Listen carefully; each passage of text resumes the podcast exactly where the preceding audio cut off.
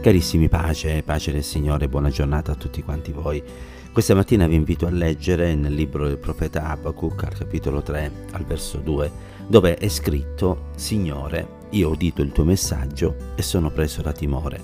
Signore, da vita all'opera tua nel corso degli anni, nel corso degli anni falla conoscere. Nell'ira ricordati di aver pietà. Con le parole di questo verso il profeta ehm, che si trova dinanzi al Signore esprime dei sentimenti molto belli che andremo a breve a vedere. È importante però considerare ciò che era successo prima che queste parole venissero espresse.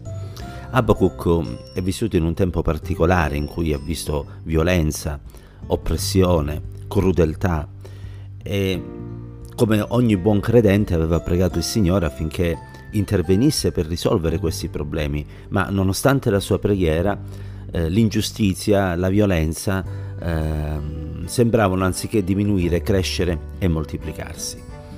E credo che i tempi che viviamo oggi non sono molto diversi da quelli in cui Abacuc viveva. Ed è possibile che, come nel cuore di Abacuc, anche nel nostro cuore possa sorgere la domanda perché il Signore permette che tutto questo avvenga.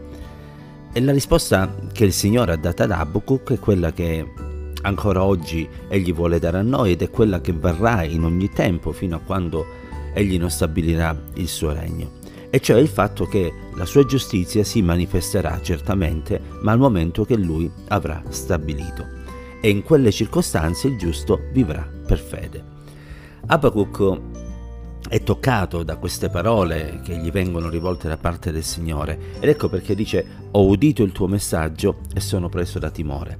Cioè quelle parole che tu mi hai detto le ho percepite, le ho comprese e ho realizzato che tu sei un Dio tre volte santo che non chiudi gli occhi davanti all'ingiustizia, ma che aspetti il tempo opportuno per operare secondo la tua infinita saggezza e secondo il piano che tu hai stabilito nell'eternità. Ed ecco perché sono preso da timore perché realizzo che tu sei giusto e non sbagli nessuna delle cose che fai. E Dio ci dia grazie ad avere questo sentimento di timore e di riverenza nel cospetto di Dio. Certo, i dubbi si affacciano nella nostra mente e delle volte veniamo presi da, dal vacillamento perché la nostra fede viene attaccata ma il Signore ci aiuti ad avere la stessa attitudine di Abacuc, cioè a cercare il Signore in preghiera, a presentare a Lui i nostri dubbi e le nostre domande e a saper accogliere nel nostro cuore le risposte che Egli nell'intimo ci darà attraverso la dolce voce del suo Santo Spirito.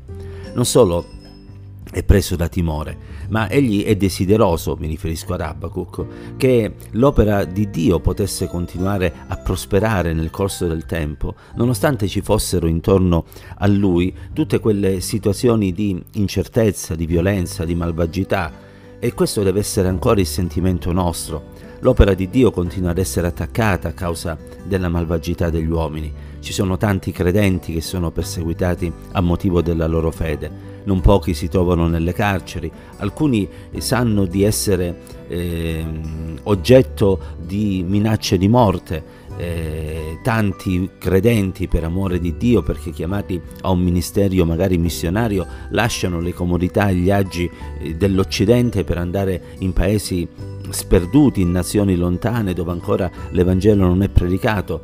E noi cosa possiamo fare? Cosa dobbiamo fare? dobbiamo intercedere, dobbiamo pregare, dobbiamo chiedere che Dio possa continuare a dar corso all'opera sua nonostante la malvagità e la cattiveria dell'uomo. E anche nella nostra nazione, dove magari la persecuzione non c'è, ma dove assistiamo a tanto a tanta indifferenza rispetto al messaggio dell'Evangelo, vogliamo pregare, Signore, da corso all'opera tua nella nostra nazione. Fallo nei nostri paesi, nelle nostre città, fa che l'opera tua possa continuare a crescere, che il tuo Evangelo possa continuare ad essere annunziato. Sì, Signore, compi quest'opera perché in questo tempo così buio, dove eh, l'umanità sembra essersi completamente dimenticata di Dio, la sua unica speranza rimane Cristo Gesù. E noi come dei luminari vogliamo mostrare che l'opera della grazia è un'opera meravigliosa che è capace di cambiare la vita delle persone. E vogliamo proclamare il nome di Gesù Cristo come Salvatore dell'uomo e come colui che deve venire per regnare per l'eternità e non lasciarci intimorire dal male e da tutto quello che mm, vediamo con i nostri occhi, perché sappiamo che tutto questo presto finirà e che presto il Signore tornerà per accogliere i suoi figli nella Gerusalemme celeste dove vivremo con Lui per tutta l'eternità. Coraggio, fratelli, sorelle e amici cari, non lasciamoci vincere dallo sconforto, confidiamo nel Signore, andiamo avanti, compiamo l'opera che Dio ci ha affidata, amiamo il Signore con tutto il cuore, amiamolo prima di ogni cosa e sopra di ogni cosa. E non permettiamo alle cose di questa terra di distrarci perché in gioco c'è la nostra vita eterna e non vogliamo perdere per nulla e nessuno la, l'eternità col Signore che Dio in questo giorno ci aiuti a rimanere eh, ancorati alla persona di Cristo Gesù e ci dia opportunità di poter testimoniare del suo amore affinché altri possano continuare a conoscere che c'è un Dio, un Dio che salva, che guarisce, che libera e che battezza con lo Spirito Santo. La grazia, la pace, l'amore e la presenza di Dio sia con tutti quanti noi. Il Signore ci benedica insieme.